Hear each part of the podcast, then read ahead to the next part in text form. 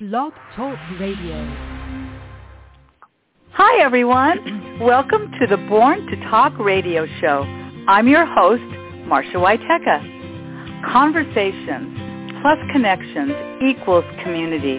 Those are my three C's. The heart of my show is what's your story? It's my belief we all have stories. Some are similar, others are uniquely different.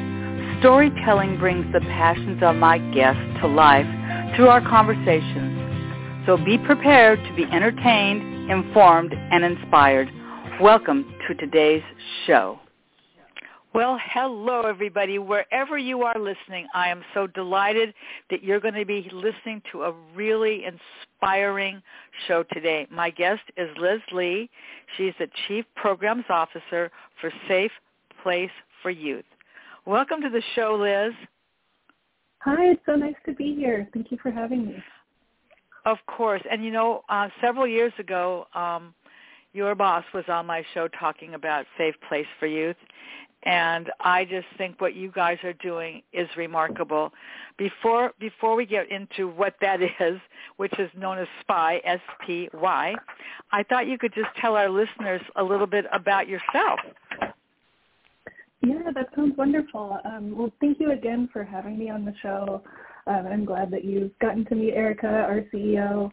Um, so, as you said, my name is Liz. Um, I'm originally from Dallas, um, but I moved up a ton growing up. I think about every year until high school. I lived in Boston and Charleston and West Virginia, and got to see the the country in different ways. Um, I'm I'm married. I have two dogs and a cat. They get along pretty well. Um, I've been in LA for about 17 years. Um, okay. And yeah, I, you know, generally I love reading. I love doing puzzles. I got my undergrad at University of North Texas um, and graduated with my master's in social welfare from UCLA. Um, I've been working in the field for about four years as a case manager and residential care frontline staff prior to that. Um, so I've gotten nice. to be in the field for 18 years and worked with unhoused folks for 14 and been at Safe Place for Youth for two. Well, I think that's terrific. And I, I would like to let people know that you have an outstanding website, and it's simply safeplaceforyouth.org. So you'll know you can go there and just see all of the things that they're doing, what the problems are, what their solutions are, and how possibly you could get involved. So I, I, I highly recommend that you visit their website. So let's talk about what you do. So Safe place for youth. We know it is S period P period Y. Okay. Um, tell us what a type of services that you guys um, provide. Yeah, so I'm, I'm super glad you mentioned the website because we, we do so much and there's so many different ways to get involved. Um, so I'm glad that people have a reference point. Um, Good. You know, we really, our focus is to provide trauma-informed services for unhoused youth. And so when I say unhoused youth, I'm typically talking about folks who are 18 to 24, but we serve anybody as young as 12 up to 26. Um, and last year we actually provided 1,700 unhoused and housing insecure folks services, um, excuse me, which for perspective they're about 4,000 unhoused youth um, in the city of Los Angeles right now. So we, we are serving a large wow. chunk of those folks. Um, we have an access center where people can just drop in and get connected with services, kind of feel us out a little mm-hmm. bit. We have healing arts at all of our sites, um, so we provide paints and colors and you know whatever you need to be creative. Um, at our mm-hmm. access center, we also provide instruments so people can just like play and hang out and be together. Um, just in a safe area. Um, we provide mm-hmm. meals there, breakfast and lunch, Monday through Friday. Uh, we do mental health counseling, individual and group, um, all kinds of case management. So we do some like really short-term work. You know, if there's just one thing you need and that's going to get you into housing, you can do that. If you need to work with somebody for, you know, a few years even, we provide those services. We have um, emergency housing, transitional housing. So we can provide wow. services anywhere from 30 days to three years. Um, and some of that is specialized for pregnant and parenting youth. Um, we also have a community garden where we love to have you know people yes. come by and volunteer. I think you you're mm-hmm. connected to the garden at some point. I have. I've been to your garden. hmm Yeah. You know what I? and that's, go ahead. No, you finish what your thought was because I want to ask you a question. Go right ahead. After the community gardens, what did you want to say next? um, yeah, I just uh, we provide internships there, so you know we have um, eight youth a year really take care of our garden, and that is a paid mm. internship, so they can build soft skills and you know and just really the hard skills of learning to garden, what our ecology is in California, um, and how that relates to food food justice and food approvals. Um, but you were going to ask me a question. Well, I was because I'm I was confused, and so if I was confused, I'm going to presume that others may be confused about this too, because when you say that you're assisting the unhoused youth, in my mind, that would be somebody under the age of 18 and I'm thinking, well, why why are they unhoused? Where are their families? But now I mm-hmm. understand this a little bit differently that that you are also in my mind you know i understand it's a safe place for youth and so i don't want to say well then you need to change your name i'm just saying that now i just have a better understanding that these are young people and now that i remember thinking about when we had uh, erica on the show before maybe they're living in cars maybe they're living in tents mm-hmm. maybe they're living mm-hmm. they're they're just they don't have any place to live and while the weather in Venice, California might be more beautiful than, you know, New York or someplace where it's cold or the mountains or someplace where it's miserably cold, you know, there's that we have a little more sunshine, although not lately. Uh, the weather temperatures have are a little bit more conducive.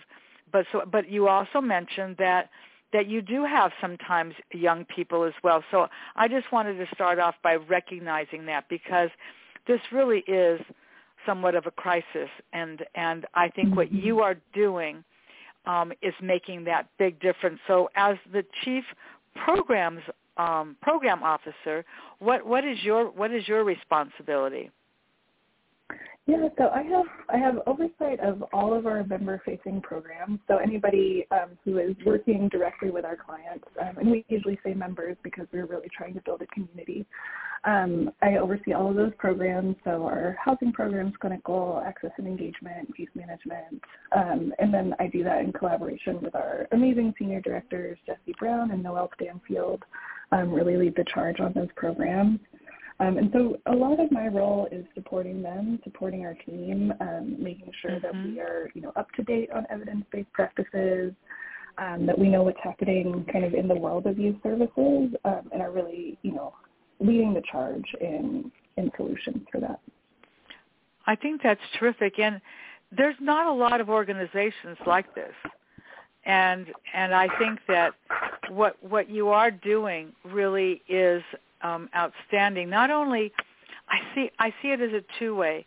Not only is it outstanding opportunities to help these unhoused youth, but it's also the people like yourself that are working to empower these young people to to get on the other side of their problems and i mean mm-hmm. you know that that's that's just fabulous i i really do mean that it's fabulous and i'm just curious you mentioned a little bit about yourself um, in the beginning, but what was your career path that led you to working with SPY? Yeah, so that's it's a, a strangely long story. So feel free to speed me up or interrupt. Absolutely, um, no, I want to hear it. I love stories. well, I think you know, kind of like a lot of social workers, I think I really came into this work trying to heal, you know, my own history and you know the the areas of trauma that I, I needed to address. And so I think that's truthfully what brought me to the work, although I wouldn't have said that at the time. I would have said I wanted to help people, which is also true. Um, but I think, you know, um, with that, my first first job was at a youth shelter in Dallas. Um, and I, you know, kind of had to wiggle in in a weird way. So I started working there um, on an odd schedule. I worked 40 hours in three days. Um, Whoa. and I would just do it was so much. um, and then I would pick up shifts. So I ended up working, you know, maybe 70 hours a week. So I think my entry level job was probably the hardest job that I had because it was mm-hmm. so much about crisis intervention, kind of the day to day difficult stuff. Um, and you know, first jobs are really hard. So I was learning like the hard skills of having a, a career, um, learning how to de-escalate members, and then just working a lot. But that was my foot in the door for for the field. Um, and then, you know, I came to LA. I worked in a dual diagnosis substance abuse and mental health facility. Um, so I got into case management there, so really supporting people on the day to day. And eventually I kind of saw that I wanted to do more. I wanted to have a larger impact on the field. And to do that, at least in mental health where I was at the time, I felt like I really needed a master's degree. Um, and I honestly, I just loved the social workers that I got a chance to work with and wanted to be like them. So I pursued social work. Um, I went to UCLA, and I remember they they asked me at UCLA if there was one population I did not want to work with, um, and what uh-huh. I said on that little questionnaire was I didn't want to work with gender-based harm or sexual assault survivors. Um, I had done some peer support work in college, and I, I felt like it was you know too intense for me. But a big mm-hmm. part of mm-hmm. social work is confronting you with the things that are challenging. So they placed me at an internship at Peace Over Violence, um, which works with survivors of sexual assault and stalking and domestic violence. Oh my gosh. Of course. um, but I ended up loving it. And it was, I think what I learned was that there was so much about, you know, self-protection and, you know, just making sure that you're doing in a, the work in a way that's sustainable for you that makes the difference in who you're serving. Um, so I, was, I did an internship there, then I did an internship in Skid Row, um, and I stayed on after my internship in Skid Row to oversee two transitional living programs, um, and then eventually moved on to, you know, move towards licensure because social work makes you do about 3,000 hours of supervised work after you're graduated to get licensed. Uh-huh. Um, and that's that. just hard to do in Skid Row. It's so much time. um, so I, you know, went back to housing, um, and you know, from there, did some mental health work.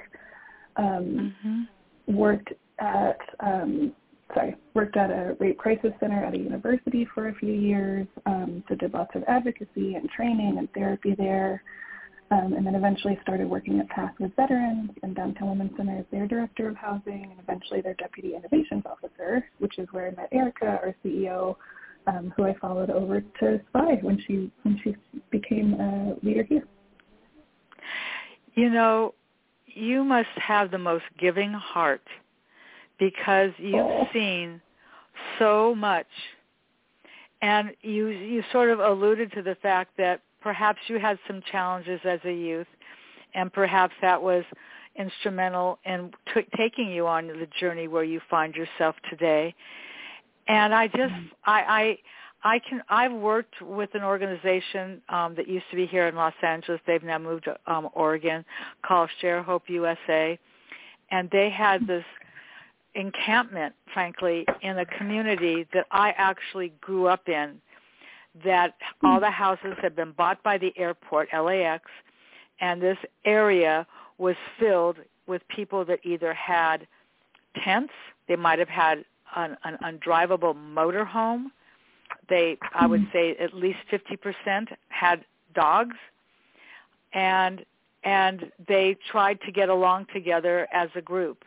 And we came in and supported them, everything from, like you do, hot food to dog groomers and everything in between. We even had the, um, the Department of Water and Power come in and go to the um, um, hydrants and actually connect a hydrant, a water hydrant, to a drinking fountain. So I oh, understand oh, what this kind of work is like. And you can't drive anywhere. I, it doesn't remember, doesn't matter where you live, whether you live in, in a, sun, a sunny California or you don't. We see homeless all the time, whether they're mm-hmm. whether they're adults or they're youth. It, it's a sad situation, and nobody wants to see that.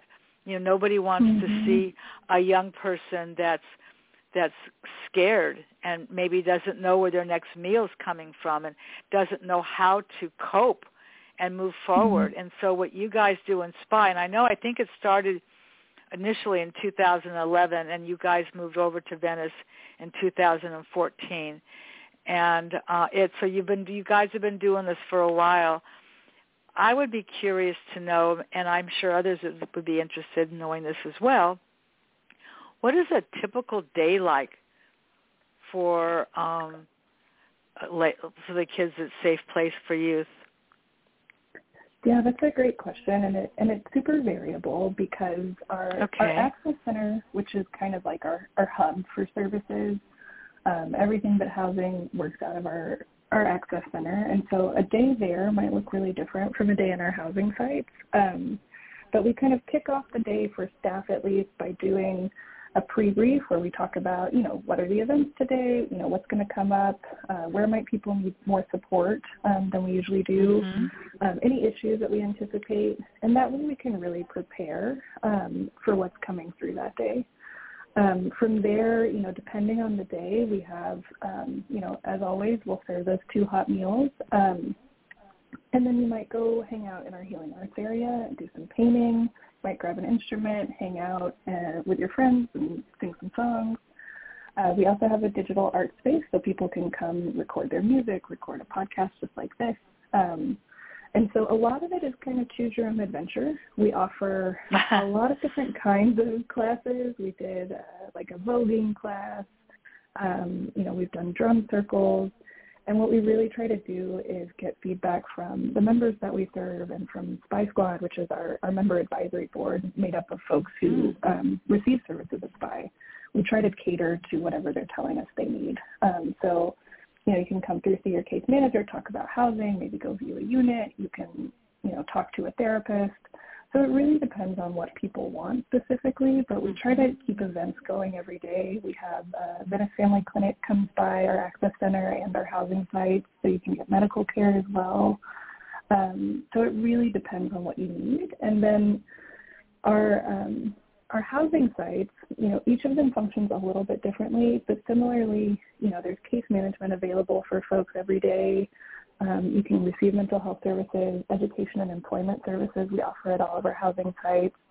Um, we have a, a lettuce grow tower at every site, so you could, you know, help with the gardening, kind of learn that skill, see if the Mm. internship is something that you're interested in.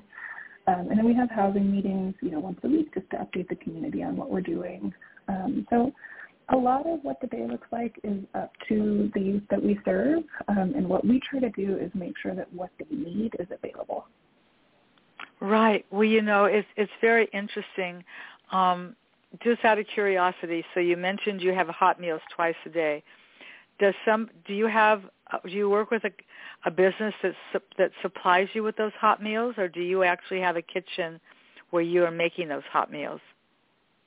So we work with volunteers who provide. Um, you, as a volunteer, you can serve food, you can bring food. Um, so a lot of our stuff is from restaurants. Um, we have a lot of partnerships with local restaurants. Um, Juice the Next. Door always gives us their leftover bread, which is a lovely advantage. Um, and you know, just all kinds of different businesses Mhm. and foundations are really engaged in supporting our community. So we're super lucky. Um, but to answer your question, uh, we get it brought in and then and serve it to folks. I see. And so, what do- what do they get? Basic? Do they get breakfast and dinner, lunch and dinner? Which which two meals do they get? We do breakfast and lunch just because of our timing, um, and it can vary Okay. widely. So sometimes we have, you know, like sandwiches, or we can, you know, or, or sometimes it's a really big meal from. Um, I'm trying to think. Blu Jam Cafe came in and did a really great meal over the holidays. Um, so it, it kind of Mm. depends on the day. How do you how do, how do you determine how many meals to have prepared? Do, do you do you have a sense of of how many people come in to to have lunch or breakfast? You know, it can be I- a challenge because we have like Yeah. Really heavy days and really light days. Um, so what we usually do is we anticipate about, you know, about 50 people coming in, and that way we're prepared. Okay. And we just do larger portions if we see that we're, you know, we're not going to have 50 folks. Sure. And and let's just talk about those 50 just because I'm I sort of am a detail. So are, are those 50 people typically that 18 to 24 year old group or do you actually Yeah. have Okay, so that's that's who's getting those services. What what kind of services does the 12 to 15 year old get? So we have very few folks come through at 12 to 15. Um, you know, we do Okay. offer meals, we offer case management, and often what we're looking at is getting them to, you know, connected to further supports. So, you know, that may Sure. mean that we're looking at contacting Department of Children and Family Services, seeing if Right. there's a, you know, a caregiver that we can reach out to. And it's really about exploring what's, what's safest and available to those youth. Right. Well, you know, with COVID sort of taking over for a couple of years here, um, you mentioned um, Mar Vista Family Center. Is that who you mentioned, Mar Vista? Uh, Venice Family Clinic was one that we mentioned. Venice, Venice Family Clinic. Mhm.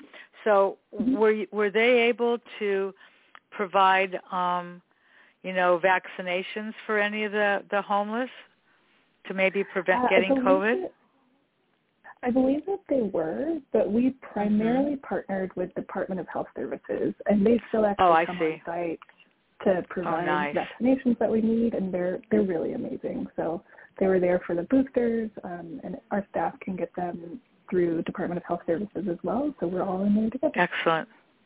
You know, this these these random thoughts are coming into my mind. So, um, excuse me if I'm asking questions like what. Um, it No, can't be uncommon, I would think. I'm talking about this 18 to 26 year old females that perhaps get pregnant. Do they have Mhm. any kind of help if if they are pregnant? Yeah, so we actually have a specific pregnant and parenting program. It's run by Oh, um, one of our social workers who is a previous intern. Um, and she provides case management and therapy and referrals. Um, and then we also, two of our transitional housing sites are specifically for youth and, and their families. Um, so I see. we provide spaces for people who are pregnant and parenting there. And they can stay there Okay. typically for two years, but up to three. Wow. And is it rent free for them? Do they live there for free? It is, and we um, we work with folks to make sure that they're like on their feet with um, with savings, that they have a steady income, um, that they're getting the services that they need, and really stable Excellent. before they. Excellent. So, what do you find? I, I, the list must be as long as your arm. What do you find most challenging about this work? You know, I think I think there's a lot that's challenging about the work, but truthfully, I think you know just seeing that kind of suffering on a day-to-day basis is really Mhm. challenging. I think particularly for our staff that are you know in the access center and they have to see people that they really really care for you know leave at the end of the day and know that they're going to attend Mhm. for whatever reason. So I think just you know experiencing that kind of human suffering and of people that you really care about Mhm. is a challenge. Right. Um, you know, it's it's really hard to see such you know vibrant young people that are so committed to getting housed, so committed to finding employment, um, have to go out on the streets because there just isn't availability of a bed. You know, right now we're the only shelter for youth on the west side, and what we know is that a lot of our youth just are too scared to go into adult services. It's very intimidating. They feel safer Uh huh. you know, with their friends on the street. And so if there isn't specific services for youth, um, they, again, just feel safer with one another. And so that can be really hard to see, um, to have somebody say, I'd, I'd rather, you know, sleep on the street tonight than go to adult services if we don't have that availability. And I think that's what, you know, really weighs on our staff as well. So our goal is to get as much youth housing available for emergency purposes, for ongoing purposes as possible. If a parent is living in the Bay Area and they haven't seen their adult kid in some time, and they were and they're trying to find them and somehow they hear about your organization and they called would you be allowed to disclose if Susie or Bobby is at your location So if we get permission from Susie or Bobby, we can. Um, and if Okay. not, we can't. But we can always take information. Um, and so, you know, if somebody is looking for a family member that they think might wa- come through our doors, you know, we welcome them Mhm. to reach out. Um, and then we can look that up and try to reach that member and say, hey, you know, your your dad is reaching out or your cousin. Do you are you okay with us sharing information or here's their contact information? And the only reason it's you know, that way is you know, HIPAA protections, of course, but also, you know, not not everybody who's calling to look for somebody has good intentions, and so we want to exactly, sure mm-hmm. exactly. so yeah, no, you're you're right. Your your your goal is to protect your members, and I used and I know that's the word that you've used um, as we've been talking, and I and I understand that. So we have a housing crisis. What do you think yeah. we? What is based on what you know? What do you think we need to do to resolve this housing crisis that we have?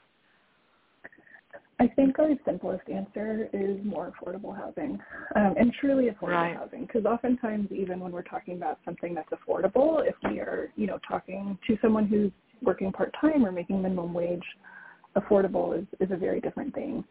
Um, so we, you know, we have a, a really huge number of folks in LA. I think it's about 600,000 people that spend more than 90% of their income on housing.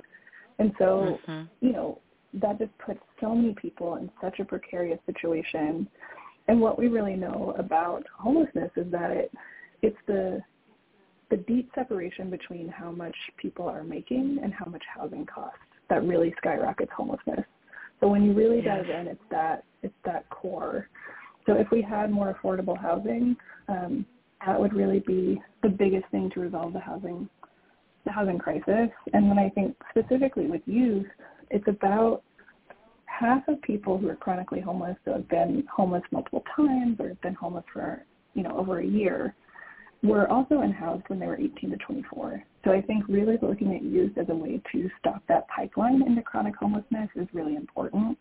So, you know, mm-hmm. would love to see us invest in youth services that are specific. Um, you know, we partner with Department of Children and Family Services, Department of Mental Health, um, to really address some of the, the trauma and the really unique issues that come up for youth. And so I think if we looked at it from a prevention lens to really focus on preventing youth from experiencing ongoing houselessness, and if we just, you know, magically built a whole lot of affordable housing, that would be the ticket. It sure would. So do you do you find um, that some of the youth that you've come to know about have some unique strengths as unhoused youths? Yeah, I absolutely do, and I think you know I I've come from the land of adult homelessness outside of my first job, and I've been really excited to meet the unhoused youth that we serve um, because they're mm-hmm. so creative. I think there's so much resilience and so much just power in each of their stories. You know, as, as you get to know each youth that comes through, they've been through things that you know I can't imagine I can't imagine going through. I can't imagine then reaching out to services, finding support after some of the things that they've been through. And so mm-hmm. there's just, I think, tremendous beauty in their resilience and also in their creativity. Like our our youth are out there making music. They're you know doing incredible art, writing poetry, um, and doing mm-hmm. all of these extremely creative things that um, when you dive into, I mean, they're just incredible. It's incredible work, and the fact that they're doing that unhoused, I think is really special and speaks to just some inherent strength and that I, I wish well, you, we could all see and yeah. celebrate. You know what? What I also recognize is that they they share things in common, and so I suspect that there's not a lot of judgment because. Mm-hmm. You're not going to you're going to point your finger at this person what are you going to turn around and point the finger at yourself? You know? Mm-hmm. so i would imagine that there's not a lot of judgment i would think. I i i mean i don't know. I'm not in the field. But i'm certain there's not a lot of judgment on the part of staff. You're not there to mm-hmm. judge these young people for whatever reasons that brought them to you. The point is now what? What do yeah. we do What's the process? Exactly. Have have you finished high school? Do you mm-hmm. do you you you love to paint? Have you ever thought about painting and maybe doing that in school? Have you ever thought mm-hmm. about a career?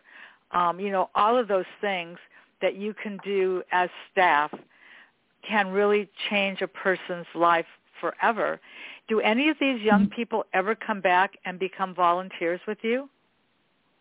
They do, and some of our young people even come back and, and work for SPY um, after there's been a little bit of a separation. If they're not receiving services with us, um, you know, people can come back and work. We we have several SPY employees that are former members, and I think that that's the really cool thing is to see people come back and serve the community um, that they used to be a part of and, and still are part of, but you know, are housed mm-hmm. now and can really be models for, for what's possible.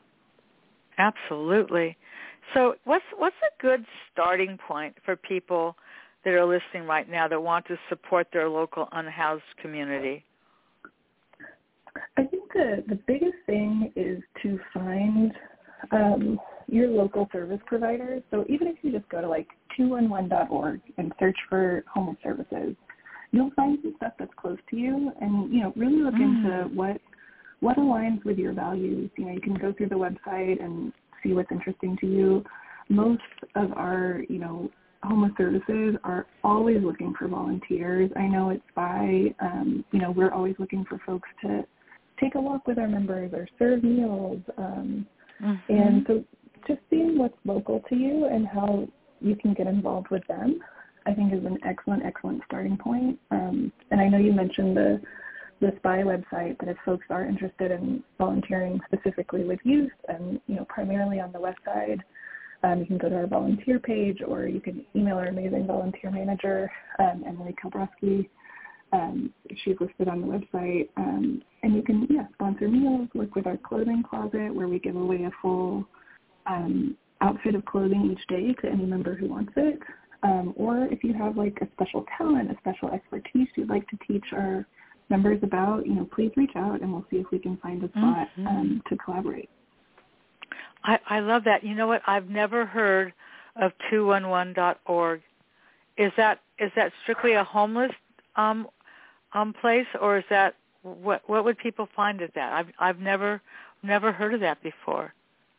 Oh, I'm so glad to be able to share. So it's it's basically all of our social services in the city. Um, you can also just call 211.org so if you if you or anybody you know is you know looking for shelter tonight, calling two one one is the first thing that we do as providers to see what's available. That's really um, interesting. Yeah, oh, it's through it's, United it's Way. Place. They may is it, they may is it, fund it. So I know I see, because I, I initiative.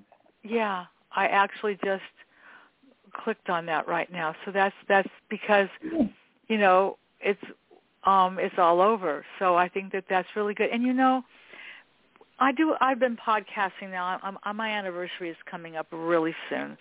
In fact, I think it's, I think it's next month. March the fifth was my first um, Born to Talk radio show on Blog Talk Radio. March the fifth, 2018. I've been doing this a oh, while, and I was in a studio in Los Angeles three years prior. So I find frankly, it's not that I don't like having authors because I do, because a lot of people have written some very inspiring work. I had that experience just last week. But with the dot orgs, you know, you can you guys all need help and you you need you need to be supported and, and that's why just hearing what you just said if it's new to me and it's something I wasn't familiar with, maybe it would be the same for somebody else. Because let's face it, you're not going to volunteer in Venice if you don't live anywhere. You don't even live in California. But maybe there's mm-hmm. maybe you'll be inspired based on where you live to say, you know what, I have some extra time. I'm retired now, or I would like my son or my daughter or my husband to do this with me. Maybe we could do this as a family. We love to cook mm-hmm. or we love to garden or you know th- there's food pantries what, what whatever you know i just I, that's what i think is the beauty about podcasting and especially um promoting what what work you're doing and i was just curious do you have any like reading you would recommend for somebody wanting to learn more about social work or homelessness services, would you rec- is there something you would recommend? Yeah, I think there's there's a lot. I think a really good starting point to just understand the the landscape would be homelessness is a housing problem. Um, I think it gives a really good understanding of how we got here. And I think how we got here is different for every city because there's, you know, so much of history of, you know, mm-hmm. redlining, racial profiling, and just different neighborhoods evolving in different ways that does lead to people being unhoused. But I think homelessness is a housing problem is a really great starting point. Um, for LA specifically, the Skid Row History Museum, if you ever have a chance to go by there downtown, yep, um, or I've been there. their website, it's so amazing what they do. it's by Union Mission, isn't it? Yeah, I, I want to. I'm yeah. going to say where it is, but um, I'm going to be wrong if I say where it is. But um, it's a beautiful, okay. uh, beautiful yes. little spot that you can walk into. Yes, mm-hmm. deep, right. deep in the heart of downtown. Exactly. Well, and as we both have been saying, you know, this isn't this isn't just something that's affecting in the areas that you and I live in, but everywhere. And mm-hmm. um, you know, and and let's face it, are we not all attached to our cell phones? And. I would imagine you might be unhoused, but you may likely still have a cell phone. How you are affording it, I don't know but I suspect it's not uncommon to see un- unhoused youth with cell phones. But if mm-hmm. they've been housed, I got the sense from what you said a little earlier, they can be employed, they can be in your housing, and they can be there for a couple of years to stabilize. I presume that that's what happens, right? Mhm. Mhm. That's good. That that's that's really that's really good to know. What what do you what do you wish people understood about the unhoused community in Los Angeles that they may never never have thought of? I think the biggest thing for me is is knowing that most people who are unhoused live within just a, a few blocks of where they became unhoused. So I think you know sometimes oh. I think about isn't that interesting? I I had always thought people came in, um, you know, for the weather, for the services, but when we really right. into the numbers, it's you know it's people staying a couple blocks from the place they were last housed, and so I think that changes the way it feels for people to know that this is you know truly a community issue, and that the folks that you're seeing on the street are genuinely your former neighbors, um, and I think we're not quite as far um, from homelessness as we would like to believe we are or would like to be um, as folks living in housing. And I think most of us are just a couple paychecks away from losing our homes, and hopefully we have some backups and some community to fall back on. But eventually, you know, people get tired, families get tired, um, mm-hmm. and so mm-hmm. really just connecting with the fact that it's it's not the folks that are living on the streets or living in RVs are not different from the rest of us. Um, and so really taking that into account and understanding that it's not all mental health. It's not all substance abuse, although, you know, absolutely coping with living on the streets. You have, you know, people do use substances to cope or mental health does decline if you're sleeping outside every day. Um, but knowing that those aren't typically the core issues, but they often come after. Because, I mean, even for myself, if I think about having to sleep on the street for even two nights, it's terrifying. Mm-hmm. Um, and I yes, think that's I true for most of us. Absolutely. Sure. So Voters have invested a lot of money into resolving homelessness in LA, but the numbers increased this past year anyway. Can you help us understand why that might be? Yeah, I think that's a really important question because I, you know, really voters have committed a lot of a lot of money to resolving our homelessness crisis. Um, and I think the biggest thing is that it takes a long time to build housing in LA. You know, it's really costly. Yes. It's really time intensive. You have to know, you know, which levers to pull and you know who to invest time with. And so I know that the the average build time in LA is four years.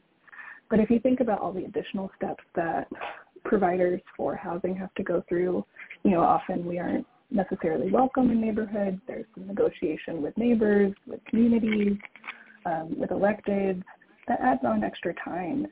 And so even with that, you know, the homeless services community is housing people at higher rates than we've ever housed people. But what we are seeing is that people are also falling out of housing at rates higher mm. than ever. So even though we're doing like the best work that we've ever done, our numbers don't reflect that because we still have people falling into housing as average income pulls so far away from what it actually takes to live in Los Angeles. And I think we all feel that as our rents increase, as our cost of living increases. Um, that's Everything. helping the unhoused community as well. Yeah, absolutely. You know, I, you know, you think about, no, they're probably not driving a car, and no, mm-hmm. they may not. So if they're not driving a car, well, then they don't have car insurance. Okay, fine. But my guess is, if they had to have some level of expense that they don't want to give up, it's probably a cell phone in some way. And mm-hmm. you know what what you what you I I think what what's important is we want to make sure that these young people have some kind of skill or education that would allow them maybe maybe they actually really love gardening. And maybe they end up thinking wow you know maybe i could get a job at a nursery. Maybe i could get a mm-hmm. job somewhere else. Maybe i could get a job as a chef. Maybe i could make salads somewhere. You know maybe yes. i could do those kinds of things. And so I think that I don't want to make this so bleak, and, and you're not. Don't misunderstand me. Uh, you're not making this bleak. In fact, that what I was going to say is what I hear is hope.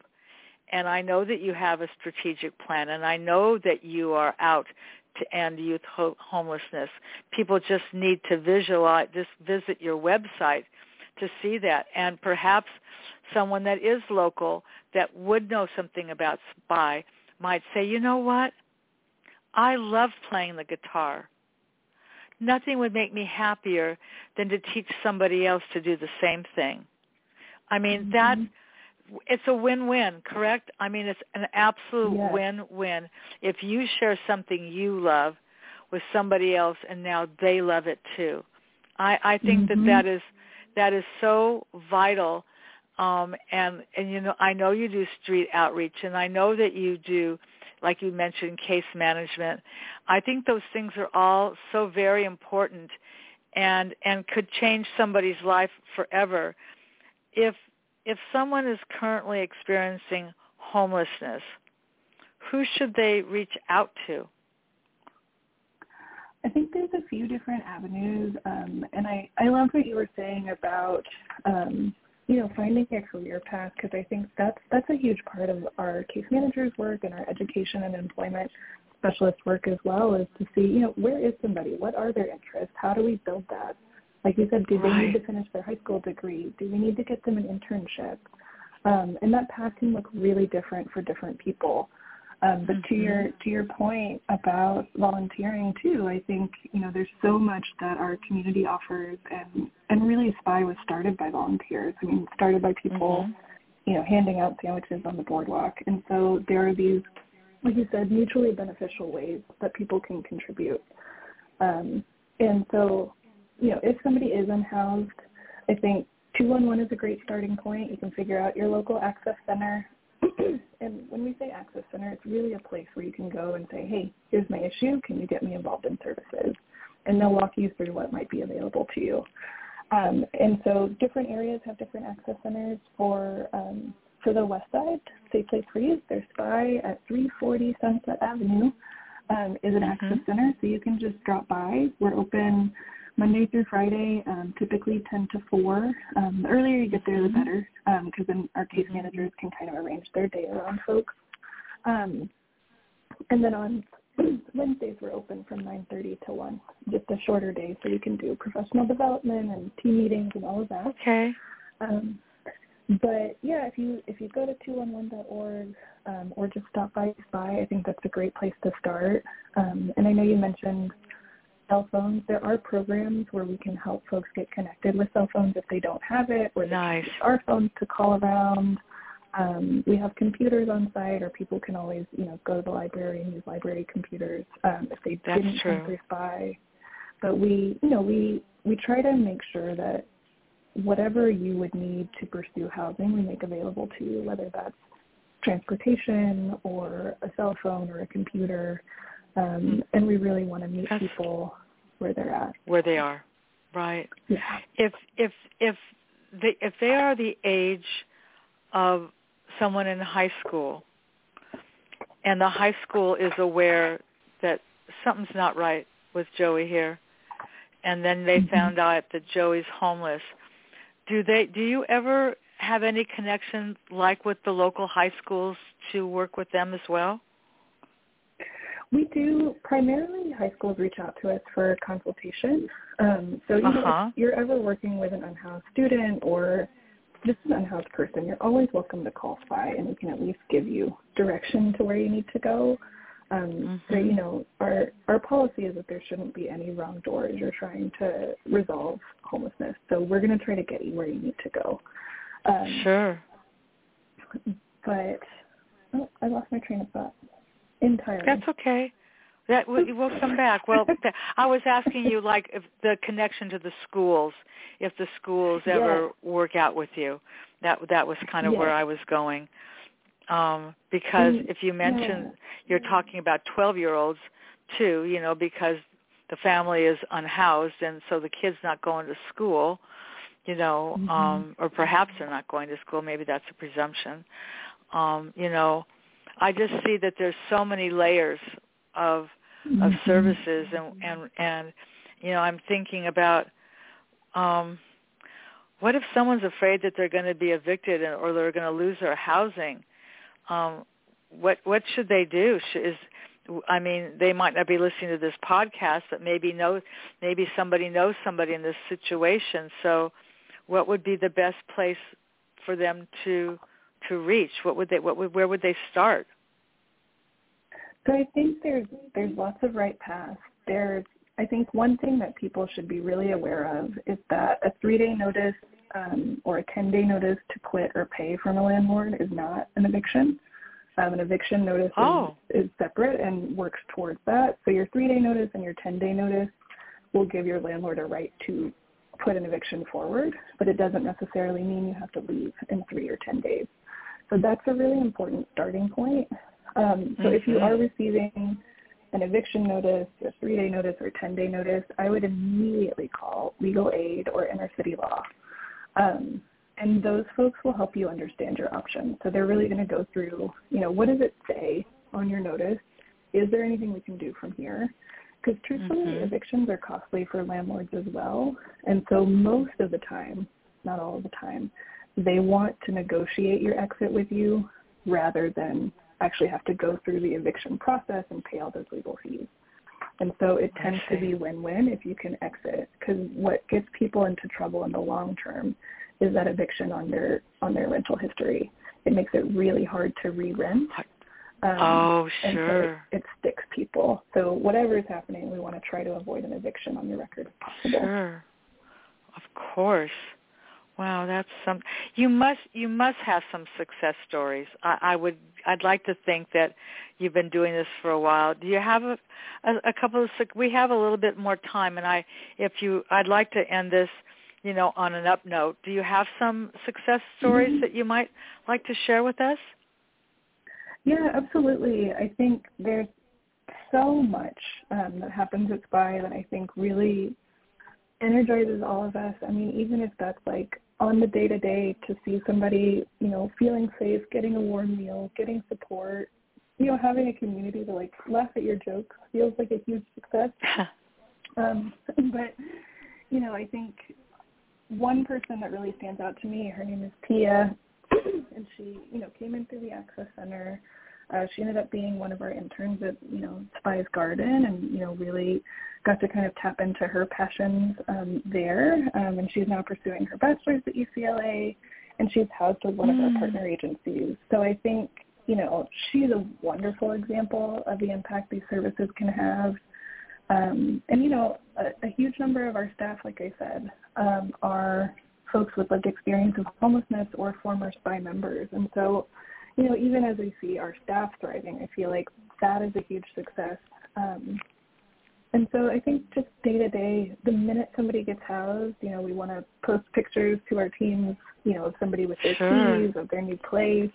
And we try to yes. celebrate every success, every job that's gotten, every, you know, every degree that somebody acquires or a certificate, um, because these are huge, huge pieces of somebody's life, and so to be a part of their story is such a privilege. And I think our teams are really cognizant cognizant of that and feel mm-hmm. so connected with the work and so connected with the successes that they work really hard with our members um, to achieve. Yeah, that's that's that's really that that's nice. I'm looking I'm I'm looking at your um homepage right now and I'm looking at um host home program. What is that all about? Yeah, I'm so glad you brought up host homes. Um, so host homes is a really cool, um, innovative approach to housing folks in LA. Um, so what we do is we recruit folks who maybe have an extra bedroom, uh, you know, maybe yes. they have a, a guest house and are looking to support one of our youth for a few months. Um, so we go through a pretty intensive screening process um, for our youth mm-hmm. to make mm-hmm. sure that they're a good fit, and we try to make sure that the the host, um, who's the person with the extra room or home, um, is really in line with the youth that we want to place there because it is such an intimate relationship to share your, sure. your property with somebody. Um, we do provide a stipend for our host um, to offset any costs um, and to just, you know, show our appreciation for um, really working with some of our youth. Um, so we are always looking for people that are willing to take a youth in and as that happens, you know, you have the support of our case managers, our staff here. So it's not like somebody moves into your home and you're just, you know, you're just going to live with what happens. Like right, if there are issues, right. we're here to address them, to mediate, um, and to make sure it's a really healthy relationship. Because um, I think that's a really big piece of our work is building mm-hmm. healthy relationships for youth who, you know, may or may not have had those in the past. Right. That's that's really interesting. Um, I I hear the passion. How long have you How long have you been there with with Spy? I've been at Spy for two years now. Um, okay. So it's still fairly. You, you've had a. Okay. But you bring a you bring a, a caseload, a suitcase full of experience from every every place else that you've been. I'm just wondering, based on those past experiences and just the type of work that that you currently do. What do you what do you love most about what it is you do? Oh, that's a wonderful question. I I think I covered this a little bit in talking about you know what what our staff loves, but I think being able to walk with people in their journey, whatever that yes. is, and to you know bear witness to these stories, even when they're painful, but especially when they're beautiful. And over time, I think almost all of them do become beautiful um, is a real privilege. And so I I love that. I also just really love people who are willing to do this work. So I I feel like mm-hmm. it's just such a privilege to work with people day to day that are willing to do the hard things, say the hard things, um, and right. support people 40 hours a week. I mean, it's it's a really incredible person I think who who does this work, and I get to be around them all day long, which is amazing. That is amazing. So just on a personal level, before I, I let you escape, um, when you're not working, um, you mentioned you had dogs and cats, but um, when you're when you're not working, um, what do you enjoy doing that that balances your life? That I would imagine work-wise is pretty demanding. So, how do you how do you balance that personal and professional life? that I feel like is the question of of my career and many of our careers. Yes. Um, because it is it is so consumptive, and I think you know when you are really passionate about this work, it's really hard to look away, and I think we really have to train ourselves as providers to do mm-hmm. that. Um, so you know, for me, I know I've gone through my own periods of burnout where I had to step away from the work or, you know, kind of re retool or find a different direction.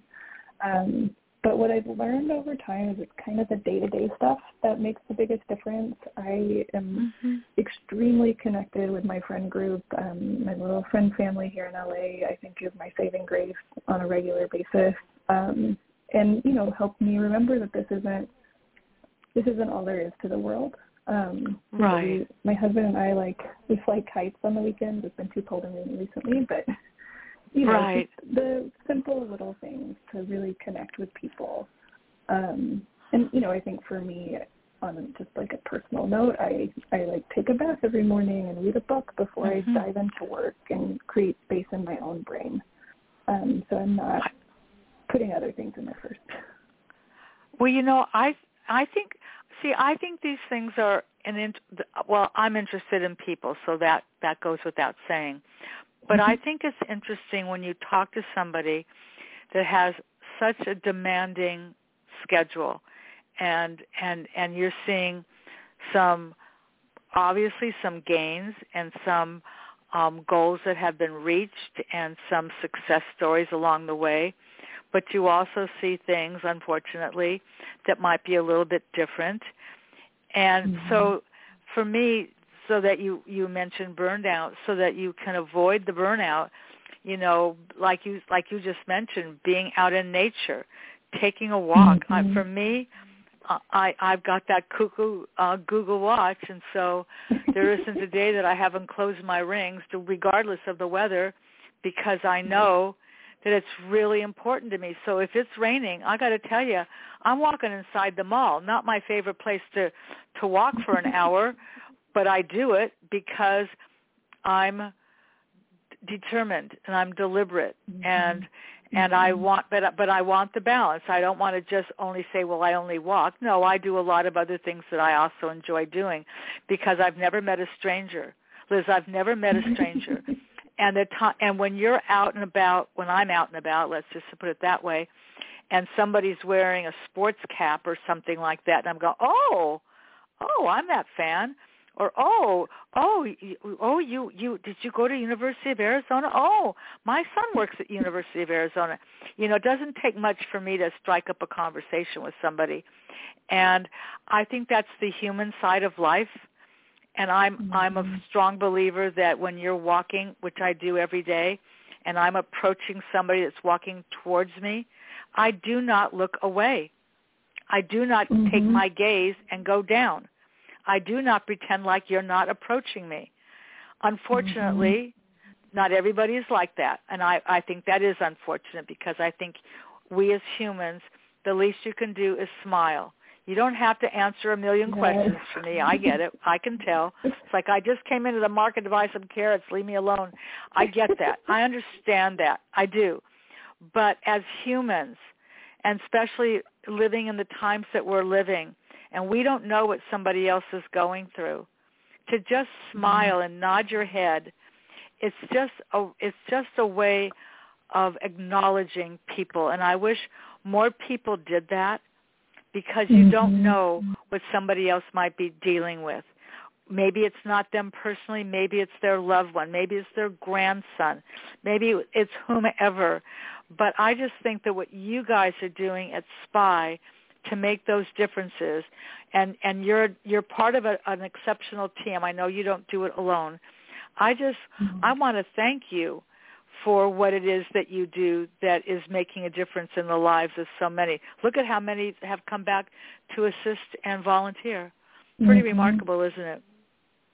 It truly truly is. And and i yes. i really appreciate what what you're saying about the team because I, I think that's what makes such a huge difference in our work is how much they care. Um, and I think, you know, to your mm-hmm. point about smiling, these are the people that smile back um, and that really acknowledge the humanity of everybody that they encounter. That's right. And and I, I I so think, you know, we see so many things on the news that we don't want to see or don't want to know about or depress us or whatever. But I wish that there was more of this that just make it a, just make it simple. Just when you approach mm-hmm. somebody, you don't have to ask them what they had for dinner. You can just smile. You know, you can yeah. just smile. Or you can say, good morning, which is often what I do because I walk in the morning. Or as mm-hmm. you're walking by somebody, have a nice day. You know, whatever that might be, it has to be genuine. If you're being phony, mm-hmm. don't don't bother. But if you're being genuine about it, then you know, then I think you don't know how that have a nice day might affect that person that could mm-hmm. you're maybe the first person that said anything nice to them the whole day. So yeah, you you just you don't know. Been days where that is like, yeah, where just a hello has made my day, and I I think uh-huh, it's, me too. it's just like a little gift you give to people. That's a treat. It is, and it gets unwrapped, and it's like, thank you. You really have no mm-hmm. idea. So I just want to say thank you. Thank you for spending this hour with me and sharing what you've done. And I'm going to keep a positive thought about the technology that I was dealing with earlier today when I was doing my Facebook Live on my cell phone and just take a deep breath, trust the process, and slow down. That's what I've been told to do. So that is how I will spend the rest of this afternoon. So thanks again, Liz, for for being part of this and all the wonderful work that you guys are doing. It it's really been a pleasure having you as a guest on my show today. It's been wonderful chatting with you, and I really appreciate um, all of your work. So thank you. You're welcome. All right, everybody. It's the end of February. We march into March next week. So I'll be here too. Have a great rest of the day, everybody. Bye for now.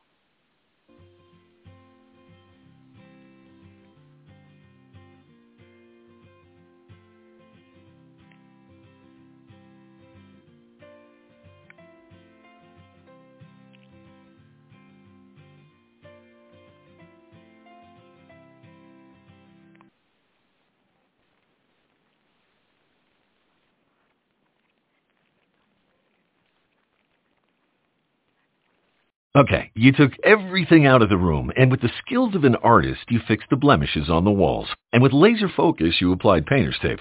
After laying down the drop cloth, you put on a coat of primer before the paint. You're not a rookie. Then, with surgeon-like precision, you removed the tape, and yes, those paint lines were crisp and glorious. Now the easy part, recycling that leftover paint. But you knew that. Visit paintcare.org to find your local drop-off location. Now enjoy that room, Picasso.